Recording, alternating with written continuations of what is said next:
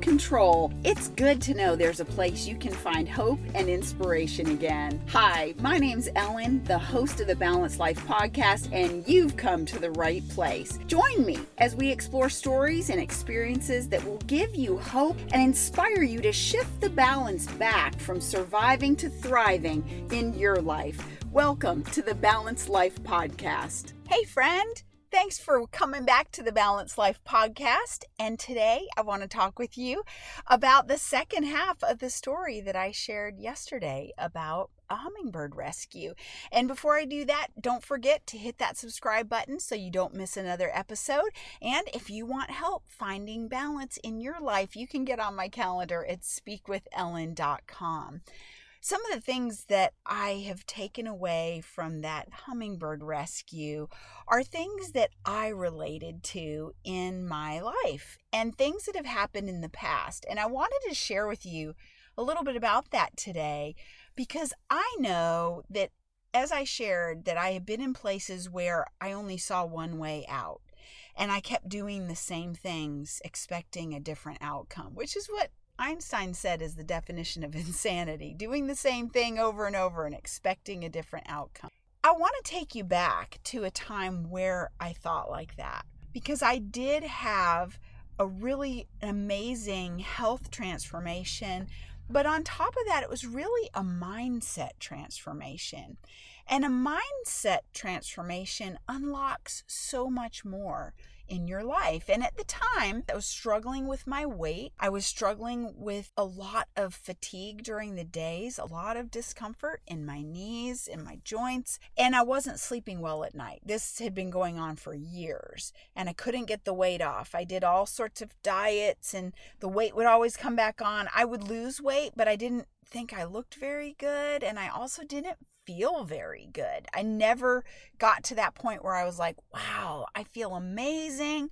I'm just so encouraged because I'm sleeping better. It wasn't like that until I was introduced to a different kind of lifestyle nutrition. In that time, I was like that little hummingbird at the window. I kept fluttering towards these things that I thought were the way to go. And what I found is I just kept getting more and more tired more and more discouraged.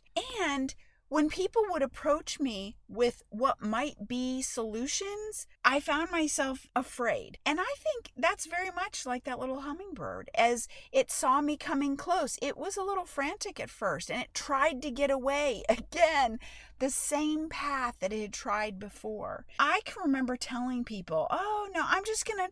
I'm just going to try and eat better. I'm just going to try and do these things. I'm going to try this exercise. I'm going to start working out and doing this or fill in the blank. I kept doing these things that really had no result. And it wasn't until someone moved in a little closer, someone who was a little bolder to say, Hey, I can help you. That's for me part of how I was relating to that little hummingbird, that little bird who could not see their way out of this garage.